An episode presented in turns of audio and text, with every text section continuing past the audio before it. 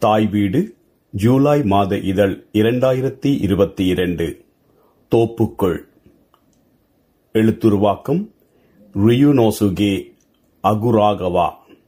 தமிழாக்கம் N K Mahalingam. குரல் வடிவம் கு பிரபு. எழுதியவர் பற்றிய சிறு குறிப்பு ரியுனோசுகே அகுராகாவின் புனைப்பெயர் சோகோடோ சுஜின். இவரின் தாயார் மனநோயால் பாதிக்கப்பட்டிருந்தபடியால் இவர் தாய் மாமனாரால் வளர்க்கப்பட்டார்.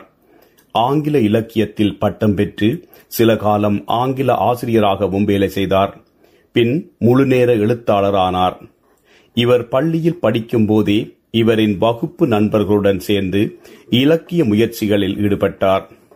வெளியே வந்த பின்னும் அவர்கள் அனைவரும் எழுத்தாளர்களானார்கள். இவருக்கு மூன்று குழந்தைகள். ஒருவர் நடிகராகவும் இன்னொருவர் இசையமைப்பாளராகவும் மூன்றாம் அவர் மாணவராக இருக்கும்போதே இறந்துவிட்டார். இவர் ஜப்பான் சிறுகதை ஆசிரியர்களின் தந்தை என்று அழைக்கப்படுகின்றார். ஜப்பானின் முதன்மையான அகுராகவா விருது இவரின் பெயராலே கொடுக்கப்படுகின்றது. இவர் தன் முப்பத்தி ஐந்தாவது வயதில் தற்கொலை செய்து கொண்டார். இவர் நவீனத்துவ எழுத்தாளர் இயல்புவாத எழுத்துக்கு எதிரானவர். இவரின் எழுத்து செவ்வியல் படைப்புகளையும் வரலாற்று நிகழ்வுகளையும் வெளிப்படுத்துவன இலக்கியம் உலகளாவியது என்பதில் நம்பிக்கையுடையவர். அதனால் மேற்கத்திய ஜப்பானிய பண்பாடுகளை முரளில்லாமல் கையாளலாம் என்று நம்பினார். உள்ளடக்கத்திலும் பார்க்க எப்படி கதை சொல்லப்படுகிறது அதாவது வடிவம் முக்கியமானது என்பது இவர் கருத்து. முப்பத்தி ஐந்து வயதிற்குள் மறைந்துவிட்ட போதிலும் நூற்றி ஐம்பதுக்கு மேற்பட்ட சிறுகதைகளை எழுதியிருக்கின்றார். ஹைக்கூ கவிதைகளும் எழுதியுள்ளார். இவரின் இன்ன குரோவ் ரஷ்ஹோமேன் ஹானா போன்ற சிறுகதைகள் புகழ்பெற்றவை. புகழ்பெற்ற சினிமா இயக்குநரான அகிரா குருஷேவா இவரின் மேற்படி சிறுகதையை ரஷோமான் என்ற சினிமா படமாக இயக்கியுள்ளார். தோப்புக்குள். காவல்துறை உயர் ஆணையாளரால் விசாரிக்கப்பட்ட மரம் வெட்டுபவரின் சாட்சியம். ஓமையா உண்மையாகவே நான் தான் அந்த உடலை கண்டேன். இன்று காலை வழக்கம் போல எனக்குரிய பங்குக்கு தேவதாறு மரங்களை வெட்டப் போனேன். அப்போது அந்த தோப்புக்குள்ளிருந்த மலைக்குள் ஆழமற்ற குழியிலே அந்த உடலை கண்டேன். அந்த இடம்? ஜாசிமா தெருவிலிருந்து சரியாக ஐம்பது மீட்டர் தூரத்தில் இருக்கிறது. மூங்கில்களும் தேவதாருக்களும் உள்ள அந்த தோப்பு பிரதான தெருவிலிருந்து தள்ளி இருக்கிறது. அந்த உடம்பு குப்புற கிடந்தது. நீல நிற பட்டு கீமோனோ அணிந்திருந்தது. அத்துடன் தலையில் கியோட்டோ பாணியில் சுருக்கம் விழுந்த கவசமும் அணிந்திருந்தது. மார்பை துளைத்து ஒரே ஒரு வாள் மட்டும் இருந்தது. உடலை சுற்றி மூங்கில் தண்டுகள் கிடந்தன. அவற்றில் இரத்தக்கரைகள் படிந்திருந்தன. ஆனால் ரத்தம் வழியவில்லை. காய்ந்து விட்டது. காய்ந்து உலர்ந்து போய்விட்டிருந்தது. அதோடு அதில் பூச்சி ஒன்று ஒட்டியிருந்தது. என் காலடி சத்தத்தை கேட்டும் அது கவலைப்படாமல் குந்தியிருந்தது. வாழையோ அதை போன்று ஒன்றையோ அங்கே நான் கண்டேனோ என்று நீங்கள் கேட்கிறீர்களா? இல்லை ஒன்றையும் நான் காணவில்லை ஐயா. ஆனால் தேவதாறு மரத்தின் அடியில் கயிறு ஒன்றை கண்டேன். கயிற்றுடன் ஒரு சீப்பையும் கண்டேன். அவ்வளவுதான் அவனை கொல்ல முந்தி அவன் சண்டை பிடித்திருக்க வேண்டும் என்பது வெளிப்படையாக தெரிந்தது. ஏனென்றால் அவனை சுற்றியுள்ள புல்லும் மூங்கில் கம்புகளும் மிதிபட்டு கிடந்தன. பக்கத்தில் ஒரு குதிரை நின்றதா? இல்லை ஐயா அந்த இடத்துக்குள் எந்த மனிதராலும் புக முடியாது. ஒரு குதிரையால் துப்பரவுக்கு அதற்குள் புகவே முடியாது. பயணித்துக் கொண்டிருந்த ஒரு புத்த துறவியை காவல்துறை உயர் ஆணையாளர் விசாரித்த போது கிடைத்த சாட்சியம். நேரம். நிச்சயமாக அது நேற்று மதிய நேரம் ஐயா. துரதிருஷ்டம் நிறைந்த அந்த மனிதன் யக்கினாவிலிருந்து யமாசினாவா போகும் தெருவில் செக்கியாமா நோக்கி ஒரு பெண்ணுடன் நடந்து சென்று கொண்டிருந்தான். அவள் குதிரையில் சென்றிருந்தாள். அவள் அவனுடைய மனைவி என்றுதான் நான் அறிகின்றேன். அவளுடைய தலையில் ஒரு தலை துண்டு முகத்தை மறைத்து முகம் மூடப்பட்டிருந்தது. நான் கண்டது அவர்களுடைய உடைகளின் நிறத்தை மட்டும்தான். அது ஒரு இளஞ்சிவப்பு நிற உடை. அவளுடைய இளம் பழுப்பு நிற குதிரை. அதற்கு அழகான பிடரி மயிருண்டு பெண்ணின் உயரம்? ஓ ஒரு நாலடி ஐந்தங்குலம் இருக்கும். நான் ஒரு புத்த துறவியானபடியால் அவளின் உடல் அமைப்பின் விவரங்களை அதிகம் கவனிக்கவில்லை. சரி அந்த மனிதன் வாளொன்றை வைத்திருந்தான். அதோடு அம்பு வில்லும் வைத்திருந்தான். இருபது அம்புகள் வரை அவன் தன் அம்பரா தூளியில் வைத்திருந்திருப்பான் என்பதும் எனக்கு நினைவிருக்கிறது. அவனுக்கு அப்படியான விதி அமையும் என்பதை நான் எதிர்பார்க்கவே இல்லை. மனித வாழ்வு காலை பனித்துளி போல அல்லாது மின்வெட்டு போல மறைந்து போகும் என்பது உண்மை. உண்மையில் என்னுடைய வார்த்தைகள் அவனின் மேல் காட்டும் என் அனுதாபத்தை வெளியிட போதாதது. காவல்துறை உயர் ஆணையாளர் விசாரித்த காவலன் ஒருத்தனின் சாட்சியம். நான் கைது செய்த அந்த மனிதன் யார்? அவன் பெரும் வசை பெயர் எடுத்த ஒரு கொள்ளைக்காரன். ரஜோமாறு என்பது அவன் பெயர். அவனை நான் கைது செய்தபோது அவன் குதிரையிலிருந்து விழுந்திருந்தான். அவன் அக்குட்டாட்சியிலே இருந்த பாலத்தில் அணுங்கிக் கொண்டு கிடந்தான். நேரம்? நேற்று முன்னிரவு. ஆவணப்படுத்தலுக்காக சொல்கின்றேன். அதற்கு முதல் ஒருமுறை அவன் கைது செய்ய முயன்றேன். துரதிருஷ்டவதமாக அவன் தப்பிவிட்டான். கருநீலப்பட்டு கிமோனோவும் சாதாரணமான ஒரு வாளும் அவன் அணிந்திருந்தான். அவனிடம் ஒரு வில்லும் பல அம்புகளும் இருந்தன என்பதை உங்களால் பார்க்க முடியும். இறந்தவன் வைத்திருந்த அம்புகளும் வில்லும் நான் சொன்னதைப் போல இருந்தன என்று சொன்னீர்கள். அப்படியானால் ரஜோமாறுதான் அந்த கொலைகாரன். தோல் துண்டால் இழுத்து கட்டப்பட்ட ஒரு வில்லும் கருப்பு அரக்கு சாயம் பூசப்பட்ட அம்பரா தூளியும் பரந்து இறகுகள் கட்டப்பட்ட பதினேழு அம்புகளும் அவனிடம் இருந்தன என்றுதான் நான் நம்புகிறேன். கோமையா நீங்கள் சொன்னது போல அழகான பிடரி முடியுள்ள இளஞ்சிவப்பு நிற குதிரை கல்லு பாலத்திற்கு சற்று அப்பால் தெரு ஓரம் மேய்ந்து கொண்டிருப்பதை நான் கண்டேன். நீண்ட கடிவாளம் ஒன்று அதன் பக்கத்திலே தொங்கிக் கொண்டு கிடந்தது. குதிரையிலிருந்து அவன் வீசப்பட்டு விழுந்ததற்கு நிச்சயமாக ஏதோ ஒரு இறை செயல் இருந்திருக்கிறது. கியோட்ரோவில் கள்ளத்தனமாய் திரியும் எல்லா கொள்ளைக்காரர்களிலும் பார்க்க இந்த ரஜோமாறுதான் அந்த நகரத்திலே உள்ள பெண்களுக்கு மிகவும் அதிக துயரத்தை கொடுத்தவன். கடந்த இலையூர் காலத்தில் பின்டோரியாவில் உள்ள மலையிலுள்ள டொரீபா ஆலயத்திற்கு ஒரு பெண் சிறுமியுடன் தரிசிக்க வந்தபோது அவள் கொல்லப்பட்டிருக்கின்றாள். அதை அவன்தான் செய்திருக்க வேண்டும் என்று சந்தேகப்பட்டார்கள். இந்த குற்றவாளி ஒரு ஆணை கொலை செய்திருந்தால் அவன் அந்த ஆணுடைய மனைவிக்கு என்ன செய்திருப்பான் என்று எவராலும் சொல்ல முடியாது. இந்த பிரச்சனையையும் விசாரியுங்கள் பிரபுவே. காவல்துறை உயர் ஆணையாளரால் விசாரிக்கப்பட்ட ஒரு முதியவளின் சாட்சியம். ஓமையா இறந்து கிடந்த அவன்தான் என்னுடைய மகளை மனம் புரிந்தவன். அவன் கியோட்டோவிலிருந்து வந்தவன் அல்ல அவன் வஹாசா மாகாணத்திலுள்ள கொகுஃபு நகரத்தில் உள்ள ஒரு சாமுராய். அவனுடைய பெயர் கனாசாவா. டெக்கே ஹேக்கோ அல்ல. அவனுக்கு வயது இருபத்தி ஆறு அவன் மென்மையான சுபாவம் உள்ளவன்.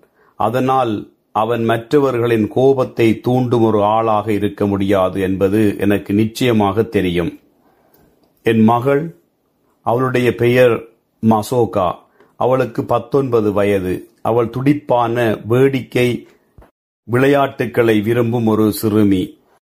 அவளுக்கு ரெகேஹிகோவை தவிர வேறொருவரையும் தெரியாது என்பது எனக்கு நிச்சயமாக தெரியும். அவள் சிறிய கருமையான நீள்வட்ட முகமுடையவள். அவளின் இடது கண் மூலையில் ஒரு மச்சம் உண்டு. நேற்று ரிஹேகோ என் மகளுடன் வக்ஸாவுக்கு போனான். என்ன துரதிர்ஷ்டம்? காரியங்கள் எல்லாம் இப்படியான சோக முடிவுக்கு வந்துள்ளன. என்னுடைய மகளுக்கு என்ன நடந்தது? என்னுடைய மருமகன் தொலைந்து போனான் என்று நான் எடுத்துக்கொண்டு விட்டேன். ஆனால் என் மகளுடைய விதி எனக்கு கவலையை தருகிறது. ஆண்டவனே என்னுடைய மகளை கண்டுபிடிப்பதற்கு எல்லா முயற்சிகளையும் செய்யுங்கள். அந்த கள்ளன் ரஜோமாழுவை நான் வெறுக்கின்றேன். அதுதானே அவனுடைய பெயர். அது எதுவாக இருந்தாலும் என்னுடைய மருமகன் மட்டுமல்ல என்னுடைய மகளும்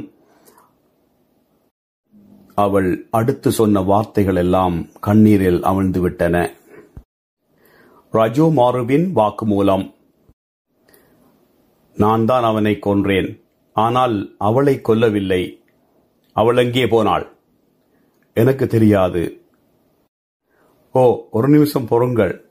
எனக்கு தெரியாதது எதையும் எந்த சித்திரை விதையாலும் என்னை சொல்ல வைக்க முடியாது. இப்பொழுது எல்லாம் ஒரு நெருக்கடி நிலையை அடைந்து விட்டபடியால் உங்களிடம் நான் இதை எதையும் ஒழிக்கப் போவதில்லை. நேற்று மதியம் முடிந்து சிறிது நேரத்தில் அந்த இணையர்களை நான் சந்தித்தேன். அப்பொழுது ஒரு சிறு காற்று வீசி அவளுடைய தலையிலே இருந்து அவள் அணிந்திருந்த சிறிய துணியை விலக்கியது. அப்போது அவளுடைய முகத்தை ஒரு கணம் கண்டேன். உடனடியாக என் பார்வையிலிருந்து அவள் தன் முகத்தை மூடிவிட்டாள்.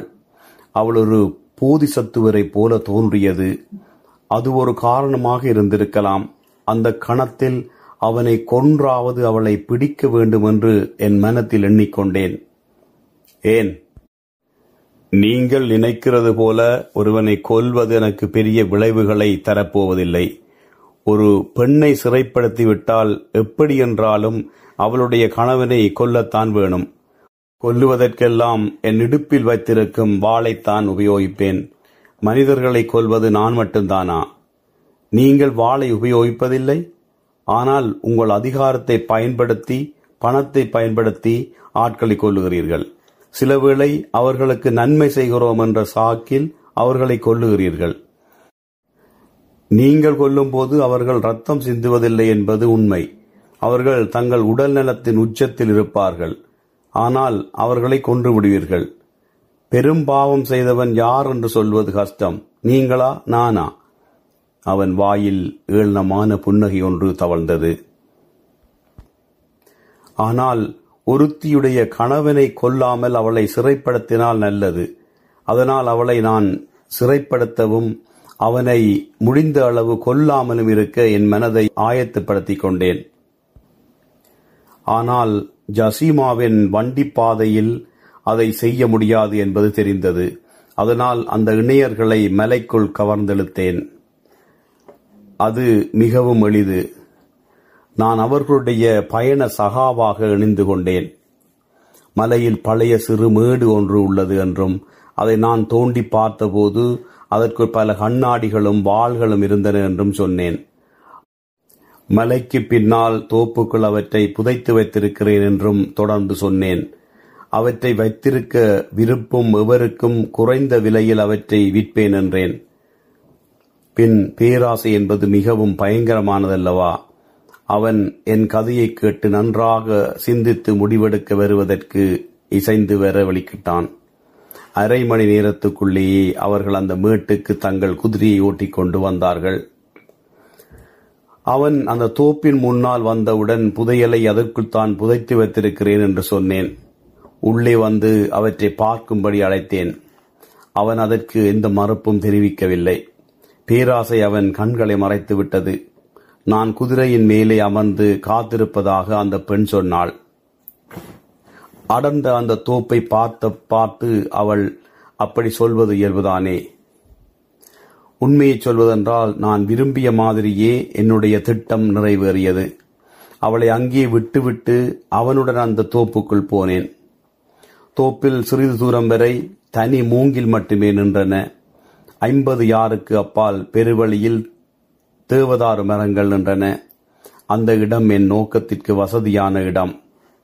தோப்புக்குள் நுழைந்த பின் தேவதாறு மரத்தின் அடியிலே அந்த புதையலை புதைத்து வைத்திருக்கிறேன் என்று நம்பத் தகுந்த பொய்யொன்றை சொன்னேன்.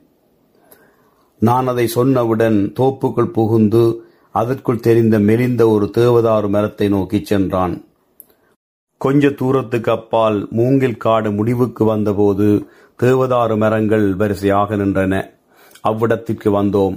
அவ்விடத்திற்கு நாம் வந்தவுடன் அவன் பயிற்சி பெற்ற வாள் வைத்திருக்கும் வீரனாக இருந்தபடியால் மிகுந்த பலசாலியாகவும் இருந்தான். ஆனால் நான் பிடித்ததை அவன் எதிர்பார்க்கவில்லை. அதனால் அவனால் ஒன்றும் செய்ய முடியவில்லை. உடனே அவனை தேவதாறு மரத்தில் கட்டினேன். கயிற்றை எங்கே எடுத்தேன்? கடவுளே நான் ஒரு கொள்ளைக்காரனாக இருந்தபடியால் எந்த நேரத்திலும் சுவர் ஏறுவதற்காக ஒரு கயிற்றை என்னுடன் வைத்திருப்பேன். கீழே விழுந்து கிடந்த மூங்கில் இலைகளை அவனுடைய வாய்க்குள் அடசினேன். அதனால் அவன் சத்தம் போடுவதை எளிதில் தடுக்க முடிந்தது. அவனை அப்படி அகற்றிய பின் பின் அவளிடம் சென்று அவன் சடுதியாக நோய்வாட்பட்டு விட்டான். அதனால் அவனை பார்க்க வரும்படி சொன்னேன். அந்த திட்டமும் சரியாக வேலை செய்தது என்பதை சொல்ல தேவையில்லை. அவள் ஒரு முக்கோண தொப்பி அணிந்திருந்தாள். அதை கழற்றினாள். அதன்பின் தோப்பின் உள்ளே வந்தாள். அவளை கையிலே பிடித்து அழைத்துச் சென்றேன். கணவனை கண்டவுடனே சிறிதொரு வாளை உருவி எடுத்தாள். அவளைப் போன்று கடும் கோபம் கொண்ட வன்முறையான ஒரு பெண்ணை நான் கண்டதே இல்லை. நான் தயார் நிலையில் இல்லாமல் இருந்திருந்தேன் என்றால் என் பக்கவாட்டில் குத்தியிருப்பாள். நான் அதை தடுத்தேன். ஆனால் அவள் என்னை வெட்டிக்கொண்டே இருந்தாள்.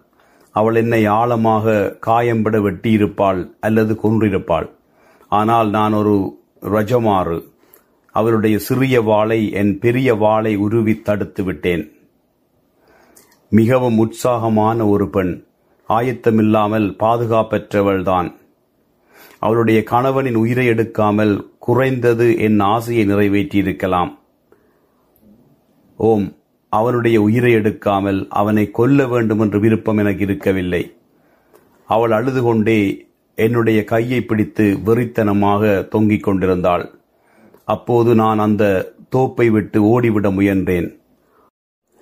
துண்டு துண்டாக உடைந்த வார்த்தைகளில் அவளுடைய கணவன் அல்லது நான் சாக வேண்டும் என்று சொன்னாள். எவர் பிழைத்திருக்கிறார்களோ அவனுக்கு அவள் மனைவியாக இருக்க விரும்பினாள் என்று திணறி திணறிச் சொன்னாள். அதன்பின் அவனை கொல்ல வேண்டும் என்ற வெறித்தனமான ஆசை என்னை பற்றி கொண்டது. அவனில் மகிழ்ச்சியற்றது ஒரு உற்சாகம் தெரிந்தது.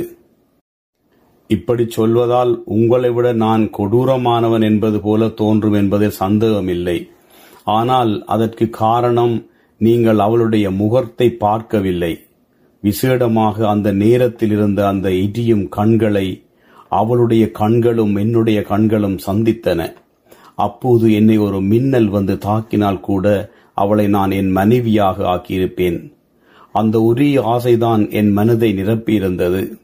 நீங்கள் நினைப்பது போல அது காமம் மட்டுமல்ல. அந்த கணத்தில் காமத்தை விட வேறு ஆசைகள் இல்லாமல் இருந்திருந்தால் அவளை கீழே விழுத்திவிட்டு நிச்சயமாக ஓடியிருப்பேன். அவனுடைய இரத்தத்தால் என்னுடைய வாளை கரைப்படுத்தி இருக்க மாட்டேன். ஆனால் அவளுடைய முகத்தை இருண்ட அந்த தோப்புக்குள் பார்த்தபோது அவனை கொல்லாமல் அவ்விடத்தை விட்டு அகலக்கூடாது என்று அந்த கணமே தீர்மானித்து விட்டேன். ஆனால் நேர்மையற்ற வழியிலே அவனை கொல்லவும் விருப்பமில்லை.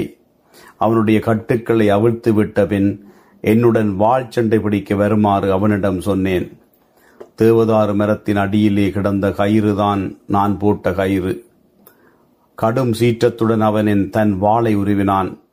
ஒரு வார்த்தையும் பேசாமல் எண்ணத்தைப் போல விரைவாக மூர்க்கத்துடன் என்னில் பாய்ந்தான். அந்த சண்டை எப்படி முடிந்தது என்பதை உங்களுக்கு நான் சொல்லத் தேவையில்லை. இருபத்து மூன்றாவது வெட்டில் இதை நினைவிலே வைத்துக் கொள்ளுங்கள்.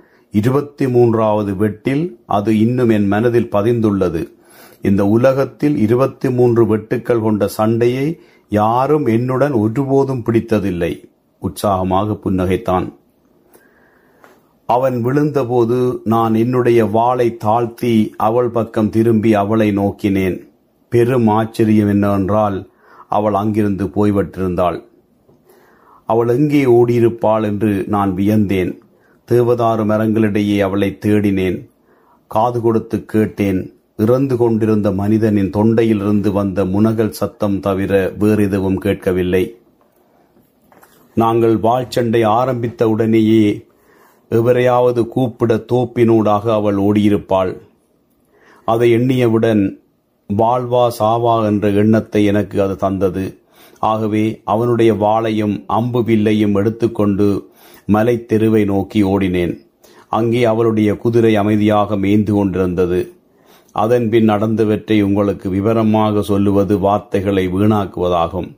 ஆனால் நகரத்தை நான் அடைவதற்கு முன் வாளை அறிந்து விட்டேன். அவ்வளவுதான் என்னுடைய வாக்குமூலம்.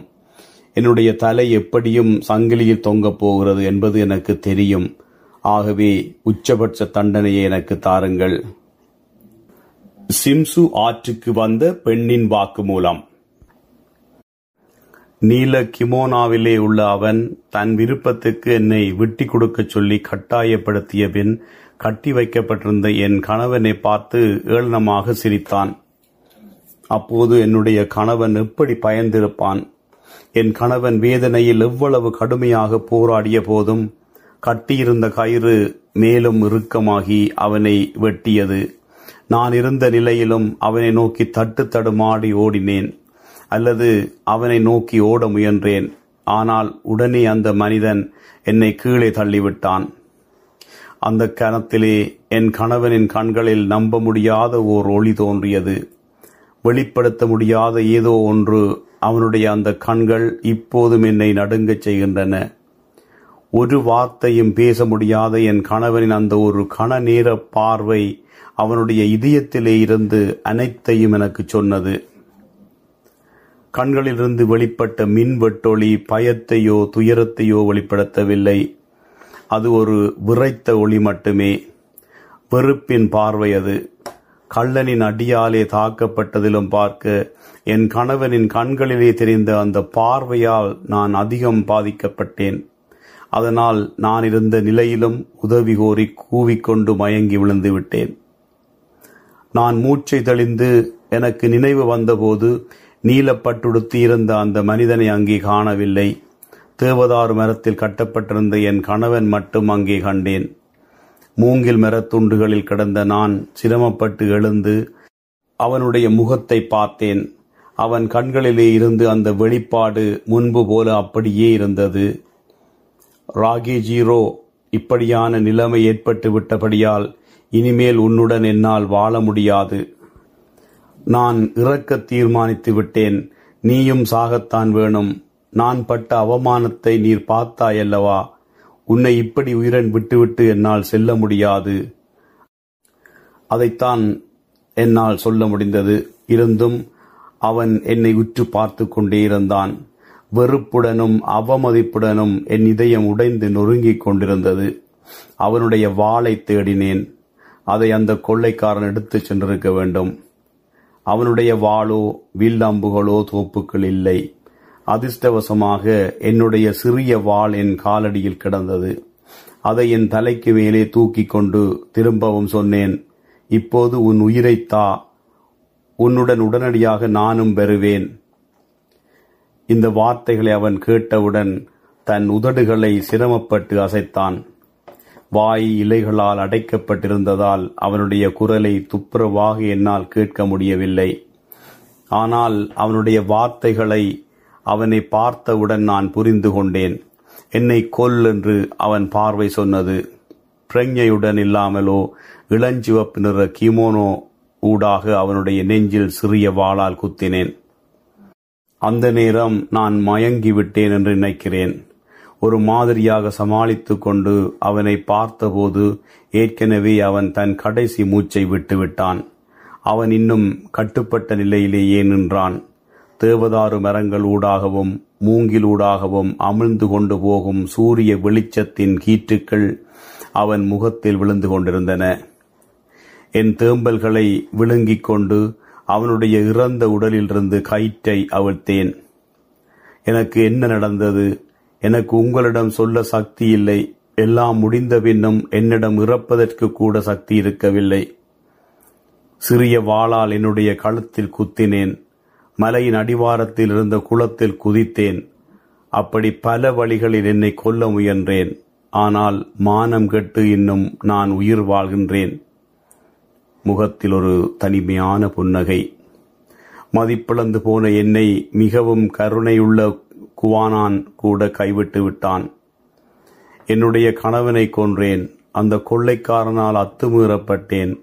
என்னால் இனி என்ன செய்ய முடியும்? எதை செய்ய முடியும்? படிப்படியாக கடுமையான விம்மல்கள் அதிகரித்தது. கொலையுண்டவனின் கதையைச் சொன்ன அவன் ஆவி.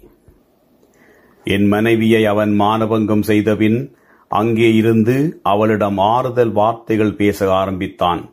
உண்மையில் என்னால் பேச முடியவில்லை.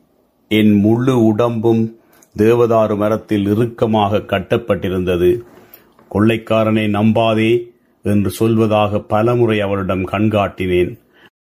அவளுக்கு அப்படி உணர்த்துவதற்கு விரும்பினேன். ஆனால் என் மனைவி மூங்கில் இலைகளில் மனம் சோர்ந்து போய் தன் மடியையே பார்த்து கொண்டிருந்தாள். அவளை பார்த்தால் அவன் சொன்ன வார்த்தைகளை அவள் கேட்டுக்கொண்டிருந்தாள் போல தோன்றியது. நான் பொறாமையால் துடித்துக் கொண்டிருந்தேன். அந்த நேரத்தில் கொள்ளைக்காரன் ஒரு கதையிலே இருந்து இன்னொன்றுக்கு தாவி தாவி சாமர்த்தியமாக பேசிக் கொண்டிருந்தான். இறுதியில் தன் துணிகரமான அதே வேளை வெட்கக்கேடான கருத்தை முன்வைத்தான். உன்னுடைய ஒழுக்கம் ஒருமுறை மாசுபட்டு விட்டபடியால் நீ உன் கணவனுடன் இனிமேல் தொடர்ந்து வாழ முடியாது. அதனால் நீ என் மனைவியாக இருக்க முடியாதா? உன்மேல் எனக்கிருந்த காதலால் தான் உன்னை தாக்கினேன். அப்படி அந்த குற்றவாளி பேசிக் கொண்டிருந்த போது என் மனைவி சுயநினை விளந்த நிலையில் இருப்பது போல தன் முகத்தை மேலே தூக்கினாள்.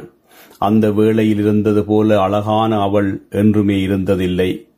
நான் கட்டுப்பட்டிருந்த அந்த நேரத்தில் என் அழகான மனைவி ஏன் அவனுக்கு பதில் சொல்ல வேண்டும். நான் குழம்பி விட்டேன் ஆனால் அவளுடைய பதிலை கோபத்தாலும் பொறாமையாலும் மனம் எரியாமல் என்னால் எண்ணி பார்க்கவும் முடியவில்லை. உண்மையாகவே அவள் சொன்னாள் அப்படியென்றால் நீ போகும் இடத்திற்கெல்லாம் என்னை கூட்டிக் கொண்டு போ. இதுதான் அவள் செய்த மொத்த பாவம் அல்ல அவை மட்டும்தான் என்றால் இருட்டிலிருந்து இத்தனை தூரம் நான் மனவேதனைப்பட்டிருக்க மாட்டேன். கனவில் இருந்தது போல அவள் தோப்புக்குள் இருந்து வெளியேறிய போனபோது அவள் கை கொள்ளைக்காரனின் கையை பற்றியிருந்தது. அவள் சடுதியாக வெளியேறிப் போய் நான் தேவதாறு மரத்தில் கட்டப்பட்டிருந்ததை சுட்டிக்காட்டி அவனை கொன்றுவிடு. அவன் வாழும் வரை உன்னை என்னால் மணமுடிக்க முடியாது என்றாள். அவனை கொன்றுவிடு என்று அவள் பலமுறை சொன்னாள். பைத்தியம் பிடித்தது போல இப்பொழுது கூட அது வந்த வார்த்தைகள் அடிநுனி தெரியாத ஆழமான இருளுக்குள் என்னை வீசி விடுகின்றன அச்சுறுத்துகின்றன. அப்படியான வெறுப்பான வார்த்தைகள் ஒரு மனித வாய்க்குள் இருந்து என்றாவது வந்திருக்கின்றனவா? அப்படியான சபிக்கப்பட்ட வார்த்தைகள் ஒரு மனித செவியை ஒருமுறையாவது அறைந்துள்ளதா? அப்படியான சடுதியாக வெறுப்புடன் தோன்றிய அழுகை ஒன்று வெளிப்பட்டது. இந்த வார்த்தைகளை கேட்ட கொள்ளைக்காரன் கூட வெளிறிப் போனான் அவனை கொன்றுவிடு என்று அவளுடைய தோள்களிலே தொங்கிக் கொண்டே அவள் கத்தினாள். அவளை அவன் கடுமையாக பார்த்து கொண்டிருந்தான். ஆனால் அதற்கு ஓமோ இல்லையோ என்று அவன் சொல்லவில்லை. அதற்கு அவன் என்ன பதில் சொல்லுவான் என்று யோசித்துக் கொண்டிருக்கையில் மூங்கில் இலைகளின் மேல் அவள் வீழ்த்தப்பட்டிருந்ததைக் கண்டேன். திரும்பவும் அவனிடமிருந்து வெறுப்புடன் கூடிய அழுகை ஒன்று வெளிவந்தது.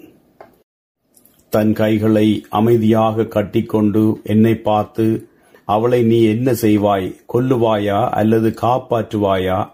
உன் தலையை மட்டும் ஆட்டு கொல்லவா? இந்த வார்த்தைகளை கேட்டு அவன் செய்த குற்றத்தை மன்னித்து விடலாம் என்று நினைத்தேன். நான் தயங்கிக் கொண்டிருந்த போது அவள் கிரீச்சிட்டு கத்திக்கொண்டே தோப்பிற்குள் ஆழத்துக்குள் ஓடிவிட்டாள்.